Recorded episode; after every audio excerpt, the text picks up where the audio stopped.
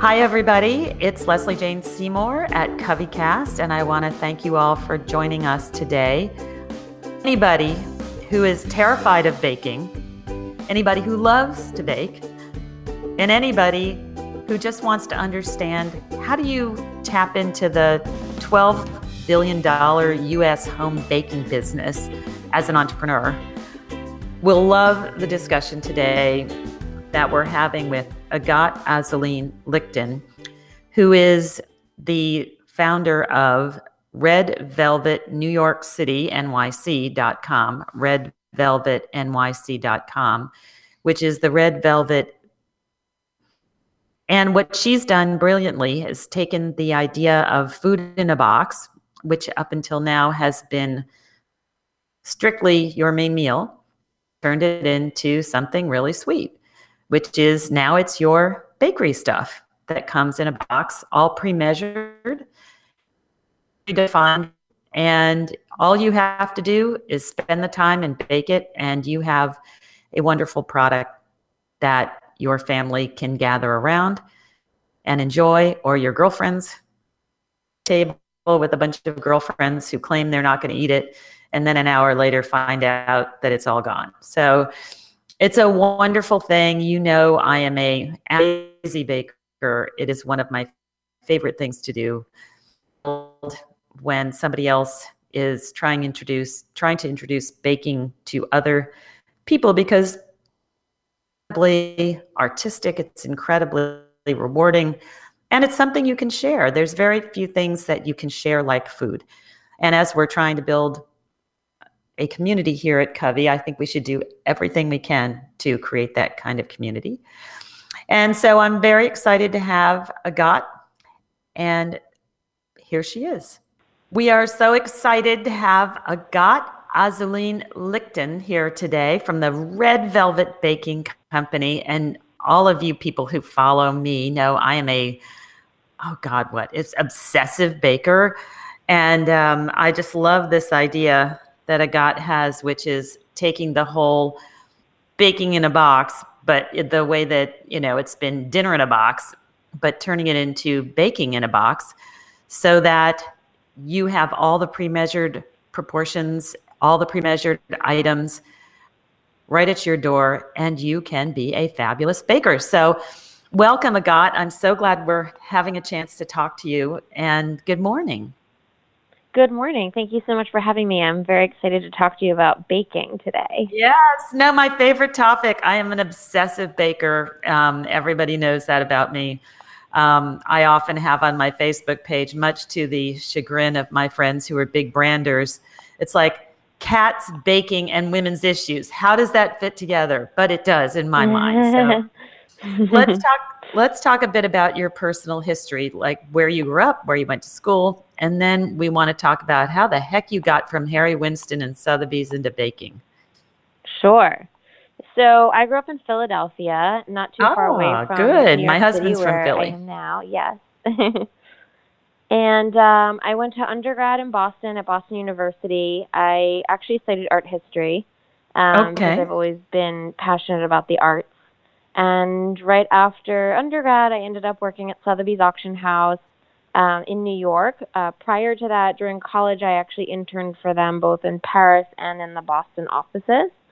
So wow. Sotheby's was, you know, very much a part of my, my college life and followed me when I graduated um, as I lived in New York. And I spent four years working there before I went to graduate school. Um, and having grown up in the gourmet food business and always been in and around the hospitality industry, I really wanted to kind of continue that education.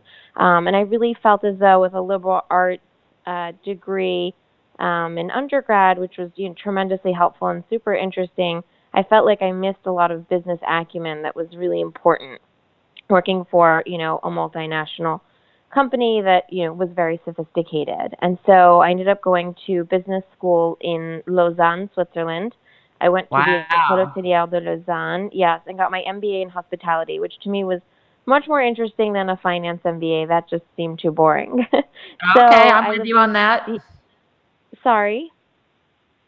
I said I'm with you on that. Yes, definitely. So I ended up living in Switzerland for just about two years.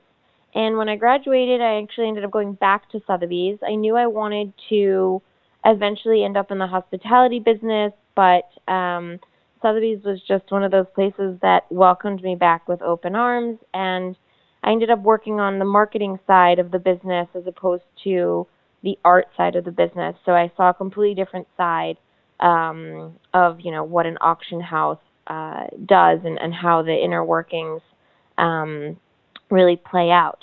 Um, and mm-hmm. when I was at Sotheby's, I was working mostly on uh, jewelry, diamonds, um, watches. And so immediately after that, I ended up working for Richemont Group. Um, and I worked for a small Swiss watch brand called Jaeger-LeCoultre, where I did a lot of the marketing and partnership marketing especially. Um, and after that, I ended up going to Harry Winston and doing the same thing there. So I was leading global partnership marketing. Um, so it was sort of a natural transition from luxury to sort of, you know, more luxury and right. dealing with less art but more jewelry and watches. Um, and all the while, you know, I was still very passionate about what I had grown up in and around, which was great food. Um, I feel like I had, you know, a great childhood just surrounded by interesting foods. My father owned an import-export company of gourmet, um, gourmet ah, food products that, okay. you know, at the time of, you know, this is kind of when Julia Child was very popular and Americans weren't really exposed to a lot of gourmet foods quite yet. And so right. my father was importing foods from France and Italy and Spain and, you know, caviar from Russia at the time when it was when when we were actually allowed to do that. Um, mm-hmm. And so I grew up with this real appreciation for what it meant to, you know, cook great food with really great ingredients. And I've always loved to cook and bake myself. And mm-hmm. um my sister and I were, you know, always talking about the latest things that we had cooked or baked or tried. And working in New York City, you end up working long hours. And so when the meal kit craze started five years ago, we were one of the earliest sort of Blue Apron adopters. Uh-huh. And we would, okay. we loved the idea that something showed up on our door that, you know, we got to make dinner from scratch and feed ourselves with, you know, ingredients and recipes that, you know, maybe we were discovering. And we we have a very strong sweet tooth, and so we always talked about how disappointing it was that we were so disappointed that there was no option for dessert. And uh-huh. that's really when the idea for Red Velvet N Y C came about. We wanted to sort of fill that gap of, you know, actually creating a dessert from scratch and satisfying that sweet tooth, if it's an everyday sweet tooth or a sweet tooth that revolves around, you know, a, a celebratory occasion, because for us, that's really what dessert is about. But we realized as we were starting to work on this project and dig into, you know, this problem, it was that a lot of people shied away from baking because, you know, it can seem cumbersome or daunting. Right. Um, and as we started asking a lot of those questions, you know, it kind of became very clear that baking is not easy. And That's um, right. we were kind of on a mission to to figure out a way to actually make it fun um, because we enjoyed it. What we noticed a lot of others did not. Yeah, a lot of um, friends, you know, are afraid of it. I had to teach one friend um, how to make cupcakes. She was terrified. And I think yeah. that's because, I guess the reason why I like it, it is, is because it's so precise. It's a lot like chemistry, and I loved chemistry as a kid. I had chemistry sets and all that. But if you don't like that, it's not like when, you know, you're making chicken, if you throw in a little bit too much thyme or use a little bit too much butter, your dinner's not killed. But if you do that with baking, you put in too much butter, the thing is a greasy mess. So exactly, I think that's part of the issue, right? It is, absolutely. I think that there's just so many factors that go into baking, whether it's, you know, the measuring, um, finding a foolproof recipe. Um, there's so many recipes out there, but you never really know what's good until you try it. Um, buying a lot of specialty ingredients and having them sit on a shelf and go rancid over the course of a year. I don't know how many times people have told me, oh, I make pumpkin pie once a year, but I always have to buy all the spices all over again every time, you know, Thanksgiving comes around. Um, and so the idea was really, you know, along with that, it's also people don't always have the right bakeware at home. Um, you know, not everyone has a bundt pan or a tart pan or even a cupcake tray. And so for us, it was really, wow, this problem is not just that people are, you know, intimidated by it, it's that they just don't even lack the tools and the resources. So Agathe, you started working on Red Velvet while you had a regular job. That's often a suggestion that I give people who are saying, oh my God, I have a full-time job. I know I need to reinvent myself, but I don't know how to do it. I'm I'm too pressed for time. How do I do that? And one of the suggestions is started on the weekends, started in the evenings. Um, our kids call it a side hustle. So how did you do yeah. that? And why did you decide to do that? Was it a financial decision? Was it that you really weren't sure? What was your yeah, thinking? Yeah, I think it was a it was a combination of things. You know, I had worked in corporate America for about ten years when I, you know, decided that I really wanted to leave and do my own thing. You know, I grew up in a family of entrepreneurs. So my father had his own company. My mother had her own company. Mm-hmm. It was kind of, um, my sister, you know, also started her own thing. She's just a year younger than me. So she had you know, never, I was really the only one working for corporate America. And um, I loved it. I, I really loved my job, especially at Harry Winston. So it was bittersweet leaving that, that position. But I always kind of knew in the back of my mind that I would do my own thing. And, you know, sort of, I have, I think I grew up with this mentality that you have to create your own destiny. Um, but mm, I love that. You know, living in New York, living in New York is um, not an easy task. Obviously it's a very expensive place. Um, and so, you know, without really knowing too much, you know, I had this idea, I started researching it, and then I started more seriously digging into it. And I kind of realized this is, This is, you know, if I do this, this is going to be a major undertaking. It's going to take over a lot of my time, a lot of my energy, and mm-hmm. a lot of my money. And so I decided that um, I read a few books, one of them being The Lean Startup, which I think every uh-huh. entrepreneur. Yeah, Lean Startup. The Lean Startup is uh, key to anything. I agree. Agreed. So I kind of decided that, you know, I would essentially start saving money Um, for as long as I could. And I really wanted to launch the company in the fall of twenty fifteen because I, I wanted to launch right before the holidays, as I thought it's a great time to at least, you know, really test it.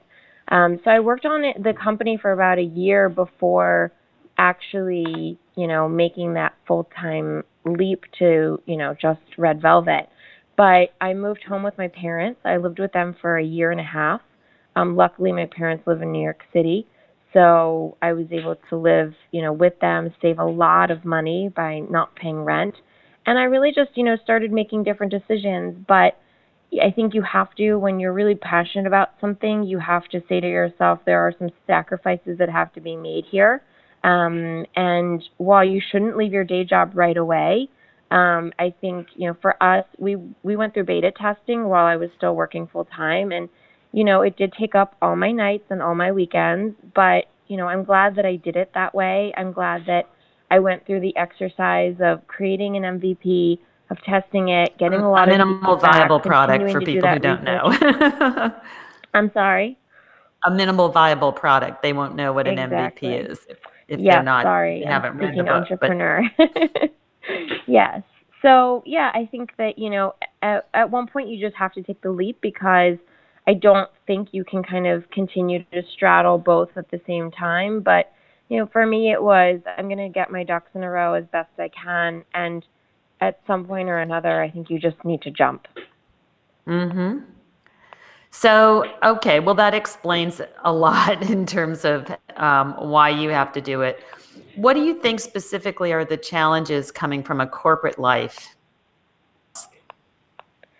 So I think that, you know, what's great about corporate America, and I always tell people that I could never do what I'm doing today if I hadn't spent a decade working in, you know, um, working in working in that environment um, and, and really getting that structure and that basis. But I think that one of the hardest parts about adjusting to being an entrepreneur is that it's a lot of solo time, um, especially yes. if you're bootstrapping and you don't have a huge team, um, you know, when you work in corporate America, generally you're working on a, you're working with a t- team and right. maybe that team is really small and there's only three or four people, or maybe it's quite large and there's twenty, but you're always surrounded with a team. Um, you're supported, um, and, and you feel like you, you're not in it alone. I think that as an entrepreneur, one of the things I hear and, and on talk about now looking back is that it's kind of shocking to all of a sudden be on your own. Um, mm-hmm. You know, if you're not motivated, um, if, if you're not a self-starter, it might be difficult to wake up in the morning. Um, I know a lot of people talk about, you know, do you need an accountability coach? Do you need someone to make sure that you're doing your job every day? Um, because really no one's holding you to anything other than you. Um, so I think if you're if you're anything less than, you know, two hundred percent passionate, it might be difficult to get things done on a daily basis. Um, so I, I yeah, I found I found the inertia shocking. The the daily mm-hmm. inertia of you get up every single day with a blank slate. Unlike yeah. corporate life, where there is a momentum that you just jump into every single day. Things sure. are happening, you jump in, you grab hold of whatever you have to grab hold of. Literally, when you're an entrepreneur, nothing happens if you don't take that rock every single morning and start pushing it up the hill. It just sits there. There's nothing that's going to move it without Absolutely. you. It's a very Absolutely. weird change of um, of direction if you're used to corporate momentum, I think. I agree with you. I think that, you know, when you get, yeah, I think I completely agree with you. Um, it's definitely a dramatic change. Um, and it's, you know, it can be lonely at first. It's um, um, very lonely, really lonely. Yeah. Yeah. And the irony for me, Agathe, is that I thought I didn't want to be a writer at this point in my life because it's too solitary. Because right. I am a writer by trade, but it's really a solitary business. And I had yeah. no idea entrepreneurialism is so solitary as well. So it is something it is. that people have to realize. And, you know, once you're up and rolling, I mean, I suppose now you, how, how old is your business now? So we just turned two. Um, so, you know, and I've done a lot to surround myself with other entrepreneurs and mm-hmm. to really build a strong network. But I mean, I remember the first year was, I mean, it was painful. Um, yeah. The first six months, you know, I was so used to having people around me all day, and then I was just by myself. Um, yeah, and that was tough. Really hard. And, you know, my sister and I started this company together, but we never sat together. So we we would chat all day, and she was one hundred percent my rock. But, um, you know, it was just the two of us, and I was, you know, she was in charge of a lot, a lot of the sort of technology side of things, and I was kind of in charge of everything else. And so... Yeah, you, you you know, there's it. What's great about having someone to at least talk to and rely on as a partner is that you can bounce ideas off of them. You feel like you have some type of um, sounding board, but otherwise yes. it's, it is very lonely. yes, and, um, and, but, and no sounding board is really tough also if you've been a manager in corporate life where you always get a sounding board. If you have an idea, you can pop into three offices and noodle an idea around and make it better. When you're by yourself, it's like, oh, okay, who am I gonna? I think this is a good idea. I'm not completely sure. Exactly. Um, and you kind of just have to trust your gut. And I think that, you know, for me, one of the key takeaways is network as much as you can, um, and and build build a community. Um, that's really important. I think that what what I love most about the food startup world is that it's a very inclusive community and mm-hmm. people are really trying to help one another. Um, it's not competitive in the way that oh, that's I great. think, you know, what I was used to. Luxury tends to be very competitive. Yes. Um, people are genuinely interested in helping you succeed. And I feel very fortunate to be sort of surrounded by a lot of those people um, now on, you know, not a daily basis, but very frequently. Yeah, I find the same thing. What's really interesting is publishing was viciously competitive. And now that I'm out yeah. of publishing, doing my own thing, how generous everybody is. Even some of those people who were vicious competitors before. I guess because I'm no longer seen as a competitor that way. Right. Um, but it's so very interestingly different, and I really appreciate it. And there's a lot of genuine, I mean, I'm completely continually shocked by the, I would say ninety percent of the people I meet, and the second sentence they say is, how can I help you? And they mean right. it. It's not B S. No, one hundred percent. I think the same goes for, for the people I encounter all the time. Um, and, and that's, it's, it's, it feels, ve- yeah, I feel very lucky to have that. So talk a little bit about how reinventing your career has forced you to reinvent your wardrobe, because I found that same thing. I'm sitting here in my ripped jeans and my, you know, a t-shirt. And um, before in the old days, I'd be in my, you know, my tight sheath dress with my Spanx and my high heels. And those are sitting in my closet. Yeah. I'm thinking of selling the last ones of them because I just don't know that I'm ever going to wear them again.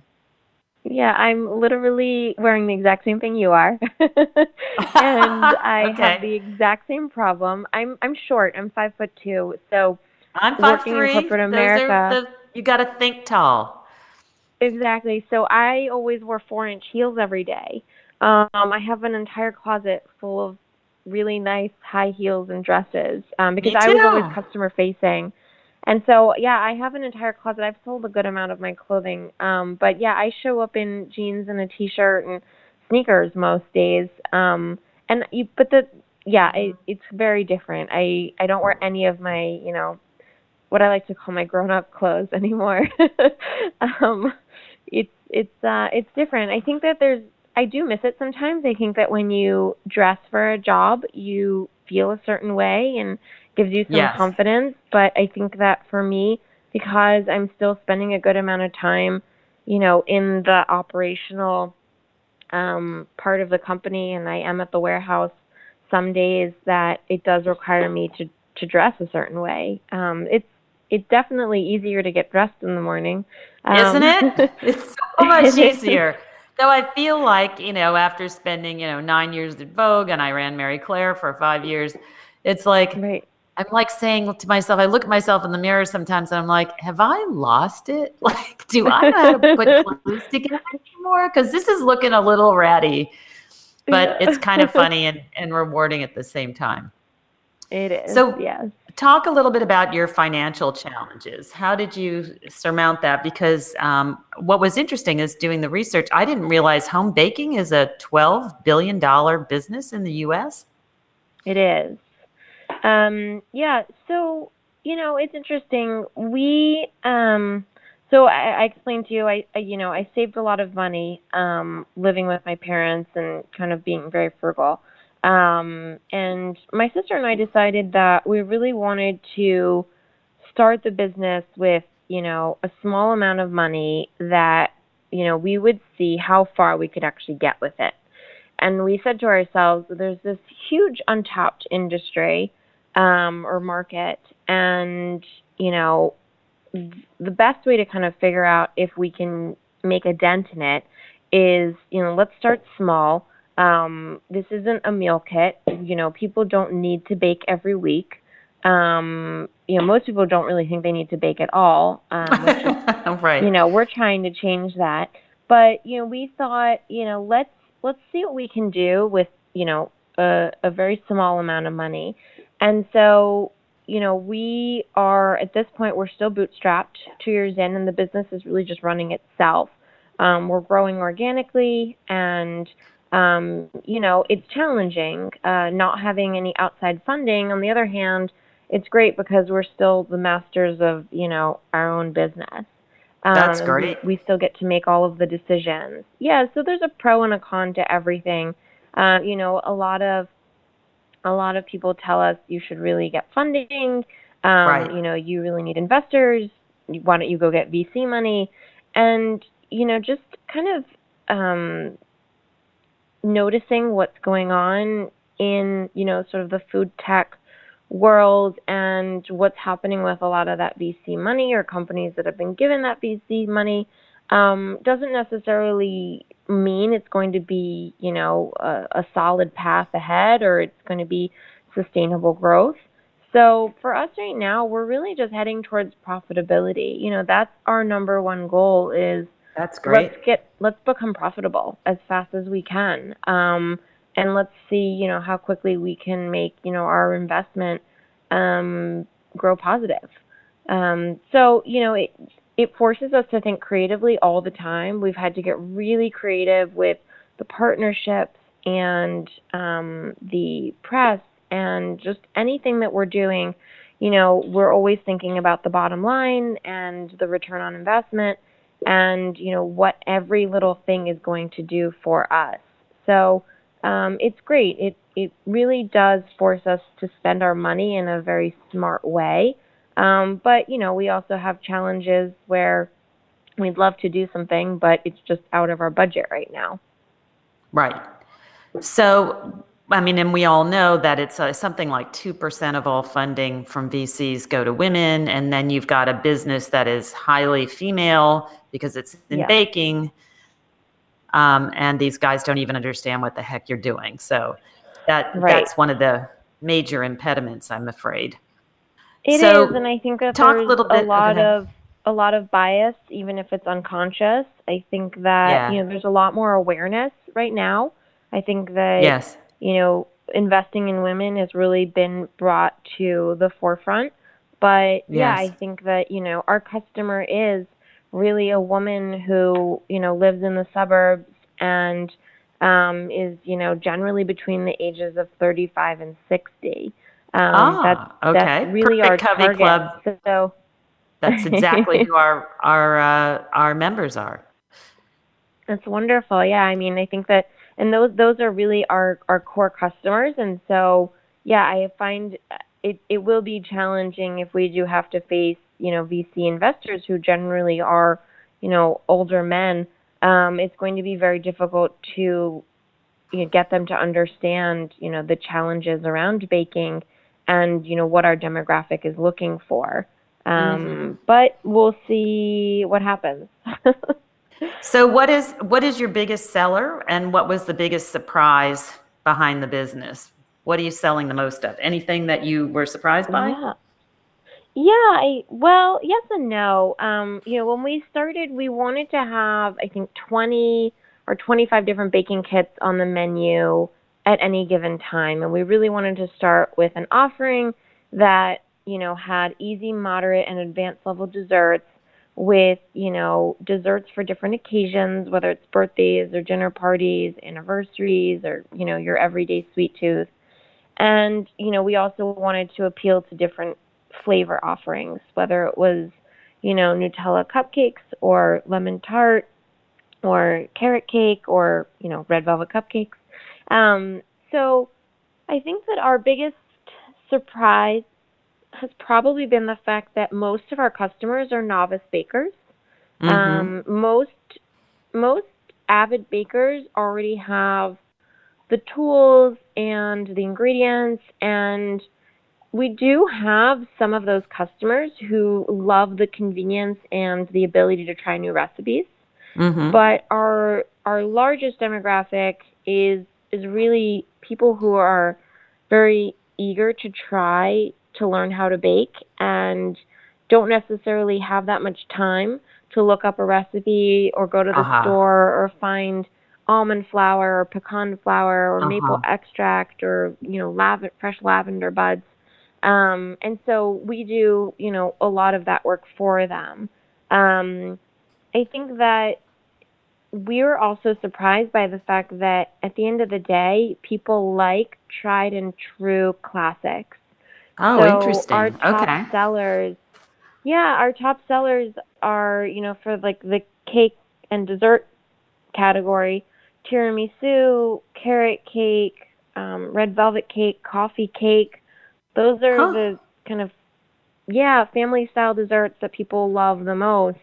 And then for cupcakes, our top sellers are red velvet cupcakes for sure. Um, and then we have a celebration cupcake, which is essentially a, a funfetti cupcake. It's a birthday cupcake. It comes with gold candles and it's got two different types of sprinkles. And it's just kind of like that classic white um, vanilla cupcake that has mm-hmm. sprinkles. And um, it's just great for, you know, an everyday celebration. So I think that we were shocked. You know, we came up with other fun recipes like matcha cupcakes, which do well, but not as well as everything that is, you know, really classic. I think that that was kind of a shock to us that people don't necessarily need sort of that hot, trendy new flavor.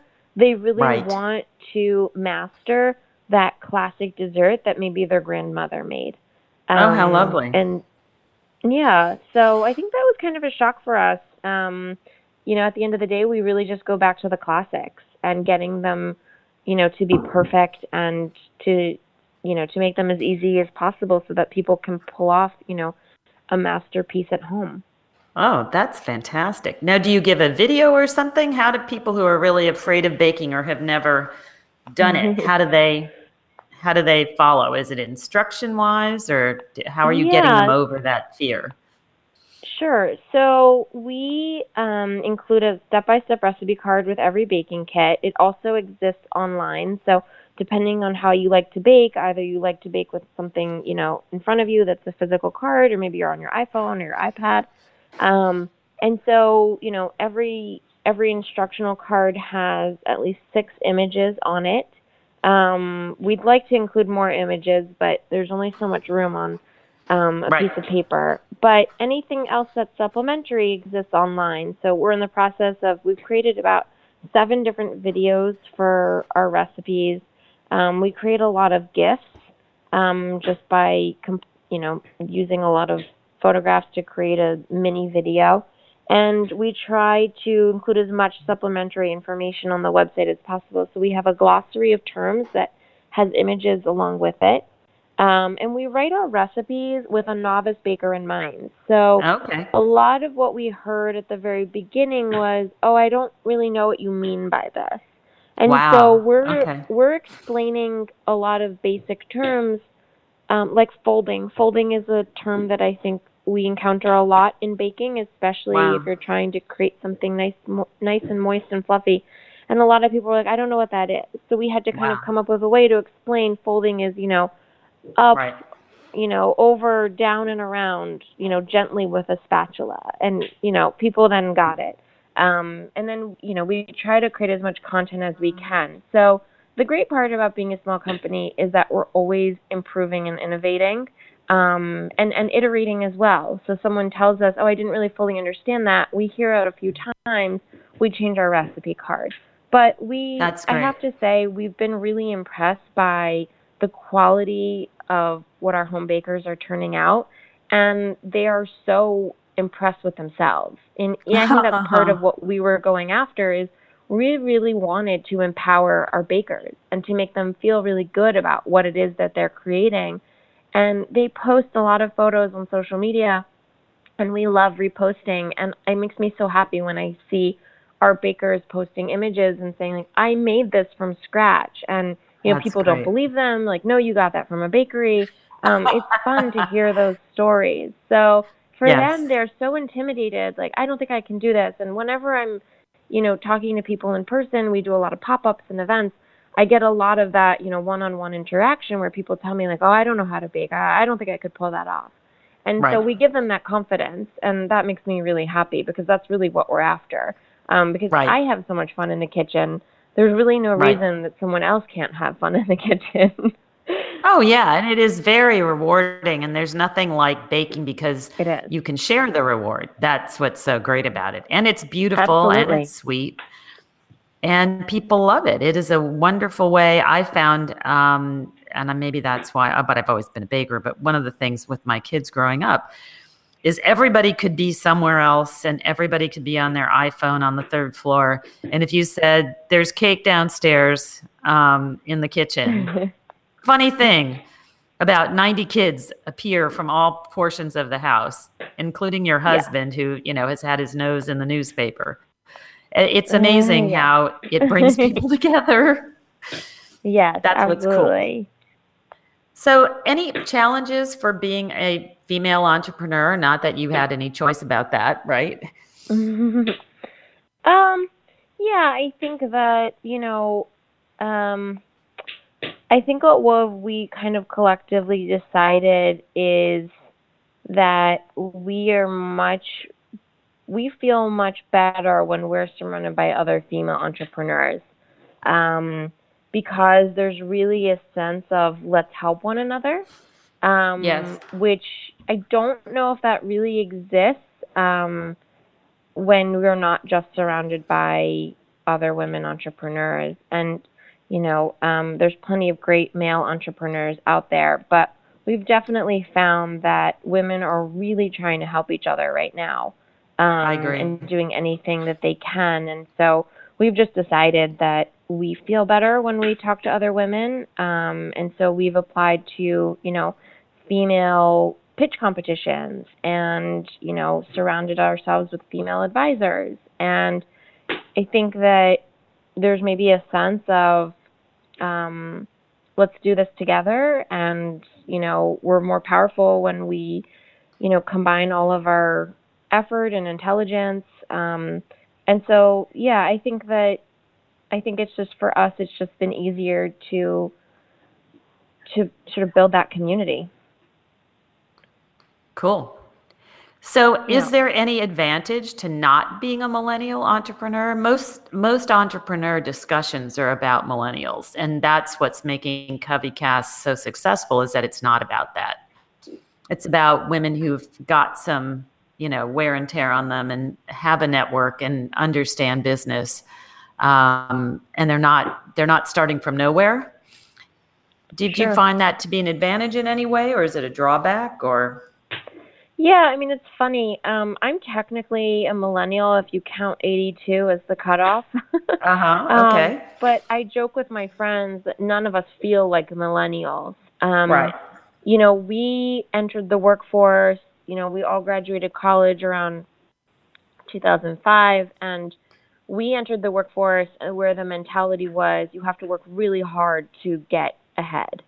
Um, mm-hmm. Nothing was going to be given to you. And I think a lot of that has shifted, especially when I hear my friends talk about um, the younger, you know, sort of new members of their teams, um, you know, who, for anyone who's still working in corporate America. And I think that, I think it's a combination of the fact that I was also raised that way. Our parents mm-hmm. worked really hard um, to build their businesses. And so it was, you know, we kind of just saw that as an example. Um, but yeah, I think that, you know, for us, not only not being millennial entrepreneurs is, is is one side of things, but I think that we're also not selling to millennials. So wow. none of our marketing and none of our positioning is geared towards that younger audience, because what we found is that women with families um, and women who, you know, appreciate uh, cosmopolitan flavors and really want to, you know, reach for that Pinterest perfect home. And, you know, those are our customers. Um, and so everything that we do is, is really geared towards women who are not millennials. So I, to be honest, I don't really spend much time thinking about millennials, and I don't feel like a millennial. So I think that, you know, that's kind of my realm of thinking these days. Um, right. You don't sound like a millennial either. I have two wonderful millennials, but you don't sound like a millennial. So, it, and yeah. I love them dearly. There's nothing wrong with them. It's just a different no, mindset in many ways. It is. It's very different. Um, it, it really is. So for the end of our discussion here, can you just leave the CoveyCast listeners with three concrete tips or tricks that they can use, I like to say tomorrow, that can get them on their mm-hmm. way towards being a successful reinventor? A lot of women who are listening to this, you know, they're in corporate life. They may have been there more than ten years. They may um, be top in their field, but feeling like they're bored. They may feel they've got a target on their back because they've got a large salary and there's, you know, their their institutions are being disrupted. What are they going to do next? How are they going to figure it out? Um, a lot of women are interested in the baking area, but they think, oh my God, how would I, I how would I make a living at this? Right. And they, what I'm trying to do with the CoveyCast is encourage them to really look at all the inspirational women like you out there and see what they can learn from that and how they can take those sort of inspirational tips and tricks and apply them to their own situation. Sure. So any thoughts for that?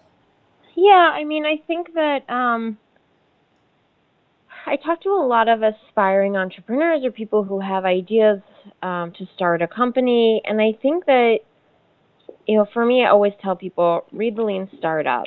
Try to get as much feedback on whatever it is you're going to try to do before you actually take that leap. Um, and I think that no matter what, you're going to take the leap and you're going to encounter things that you never thought you would encounter. And right. you, there's really no way to predict the future, um, and you, you've no idea what you're going to, about, to get yourself into, no matter how prepared you are. But I think that if you really spend time doing research and talking to people who are maybe in that industry, going to networking events um, and meetup groups to see what's already out there, to maybe talk to industry leaders, I think that being as prepared as you are in terms of, you know, what is the real market for this, and, you know, how big is it and who are the other players, I think is, you know, hugely important. Um, I so think, do your homework and do your research and read The Lean Startup. Yeah. Okay. I think so. And then I think, you know, find... You know, if you're going to do it on your own, great. If there's a way to do it with a partner, um, someone you can really trust, um, who you know is going to have your back, uh, definitely go that route. Um, I I could not have done this without the help of my sister. Um, she's, you know, we still talk all day, every day, and she's, you know, my wonder, my number one strategist and my my my rock in a lot of ways. Um, And so, you know, if you can find a partner, great. If not, that's okay too. But um, it, it's been great for me. Um, and then I think just, you know, have the comp- just have the the confidence in yourself to know that, you know, if you work hard at anything, you will get somewhere. Um, it might take time, and it might take twice as long as you think it's going to, but I think, I don't know, my mentality is kind of just keep plugging away, keep working at it, and eventually something will happen. Um, that's what I tell myself every day. So That's uh, what I tell myself will, every day as that well. That would be the case, but that's, that's my mentality every day, is kind of just keep plug, keep plugging along, and, and know that if you work so hard in your career, working for corporate America, let's say, then there's no doubt in my mind that you can do something on your own, um, you know, in a fantastic way. Right. Exactly. Well, thank you so much for talking to us today. I'm so thrilled to have had you here. Yes, yeah, same. And I'm sure that a lot of our listeners are going to want to go to the, so the, it's actually the um, U R L is, is it Red Velvet N Y C dot com or how say it yep, again? Red Velvet N Y C dot com. Red Velvet N Y C dot com. But you sell beyond N Y C. You're selling out of New York City. We do. We sell to we shipped twenty-eight states right now, and we're working very hard to go national. So hopefully that'll happen in the next few weeks. Okay, because because a lot of uh, my listeners won't be in New York City, so that's great. And they can sign up, and there's gifting time right for Christmas. Are there special gift programs for Christmas or for holiday? Yeah, so the way um, the website is structured is that there are uh, about thirty different baking kits available right now, and any of those can be gifted. Um, you can choose uh, a gift uh, at checkout and include a nice gift message, and then you can actually choose the day that it arrives, and that, you know, applies to all of our baking kits. The idea is that you could plan ahead. So if you want your package delivered on December twenty-second, we can make that happen, even if you Perfect. Order it today. Um, and then we Great. Also have a few gift sets, and uh, we have a boutique with some bakeware and fun accessories. And uh, we also have a monthly subscription, which can be gifted as well. Um, so lots to choose from. And I think we even have a special discount code for the listeners. Oh, and good. A special I, discount code for Covey listeners. Okay, get out your pens, people. I, I know, right? And um, the code is Covey Club. So they will get... All right, you don't shipping. Need a pen. Okay, so you can enter Covey Club who, when it asks exactly. you for a code? Yep, that's going to get anyone free shipping um, by oh, using fabulous. Covey Club. Great, yeah. That's wonderful. So you get free shipping. Um, use the word Covey Club when it asks you for a special code or discount word, and that will be it. That is wonderful. What a wonderful gift for the CoveyCast listeners. And I want to tell you, thank you, Agathe, for being part of this today. Thank you for the special little love for the Covey Club listeners who get to enter Covey Club in the special area on the site and get free shipping, which is fabulous. And I'm sure that a lot of people who probably were afraid of baking will join us in our, you know, our one of our favorite pastimes for relaxation and for bringing people together and creating community, which is baking. That sounds and thank great. you so thank much you for so your time much for today. Having me. It was absolutely a pleasure talking to you. Great.